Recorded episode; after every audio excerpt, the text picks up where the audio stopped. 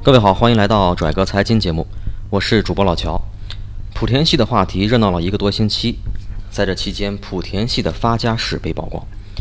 面对这些谈资，人们众说纷纭，有些人恨得咬牙切齿，有些人唏嘘不已，有些人心生羡慕。就像当某些贪官落马，人们除了拍手称快之外，也会想，如果自己坐上了那个位置，会如何表现？民营医院从十几年前开始，就把性病、皮肤病、妇科、男科、肝病、美容整形等多个门类扫荡了一个遍。直到最近这几年，寄生虫式的生存空间依然存在，忽悠式的市场空间依然存在。估计这次事件发酵之后，民营医院遭受了重大的打击，将面临被迫转型。然而，转型也得有方向和去处。那么，医疗行业的发展方向在哪里呢？有次去听一个讲座，其中一位嘉宾讲到互联网与各行业的发展。我问旁边的一位女士：“大数据下的在线医疗怎么理解？”结果那位女士很不屑地告诉我：“就是网上挂号，网上看病。”我当时就感到有些脸红，实在不好意思再把话题进行下去了。其实网上挂号已经实现了，很多人都在用。而从我们在医院办理就诊卡开始，我们的病历就实现了局域网内的共享，离网上看病也更近了一步。但这随之产生了另一个问题：家里放着好几个医院的就诊卡，时间一长，里面有钱没钱都不知道，更记不清从每家医院看了什么病了。所以下一步就公立医院来说，一个重要设想是应该推行一卡通。这个一卡通不是某家医院内部的，而是全国公立医院通用的。至少要先实现一个市或一个县可以通用，不用每到一家医院都要跑上跑下办卡、充值、退卡那么啰嗦。更关键的在于要实现病号所有的就诊信息一刷卡就能查询，就像我们的身份证一样。这样做，一是方便了就医，提高了效率；二是提高了诊断质量。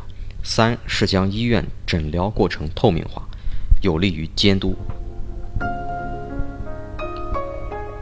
刚才说着莆田系突然拐到公立医院了，因为民营医院找出路得先研究公立医院。民营医院相较于公立医院没有大数据优势，所以应关注公立医院的弱势，做到公立医院做不到的地方。都知道公立医院挂号难。要想挂上某些知名专家的号，更得从网上提前一个星期预约，晚上八点准时秒杀，其火热程度绝不次于双十一购物节。其中原因并不是优良的医疗资源稀缺，因为无论平均医疗水平提高多少，总要分出一个等级来，所有人都会争先恐后的去争夺最好的资源，而公立医院呢？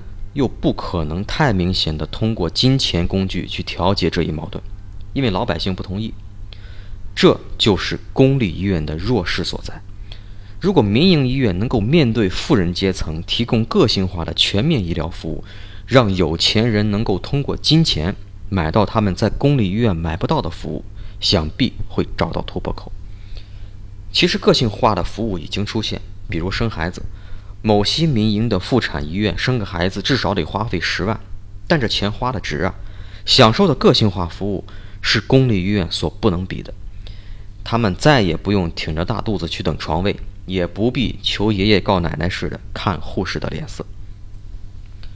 妇产科医院是个性化服务体验的一个窗口，从中我们可以窥见庞大的市场机遇。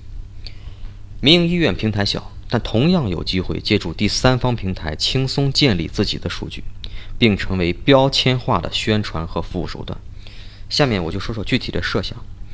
细心的朋友会发现，很多人都在网上晒每天的跑步数据，而搜集和展示这些数据的平台也很多，有手机，有手环，还有各种第三方平台。这其中我最看好的是微信平台，因为它可以打破硬件设备的束缚。拥有最广的用户群体，跑步数据只是第一步，下一步就是睡眠数据。当人们习惯于在平台关注自己的基础健康数据之后，将会更容易的被引导着关注更丰富的健康数据，包括诊疗数据。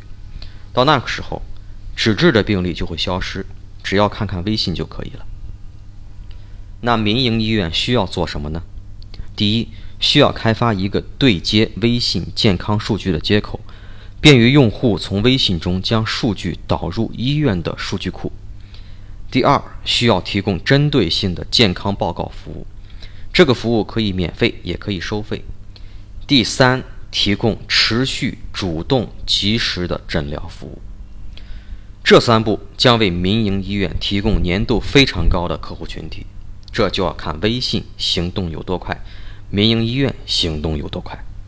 不要被相信，这一天很快就会到来。感谢收听今天的拽哥财经，我们下期再见。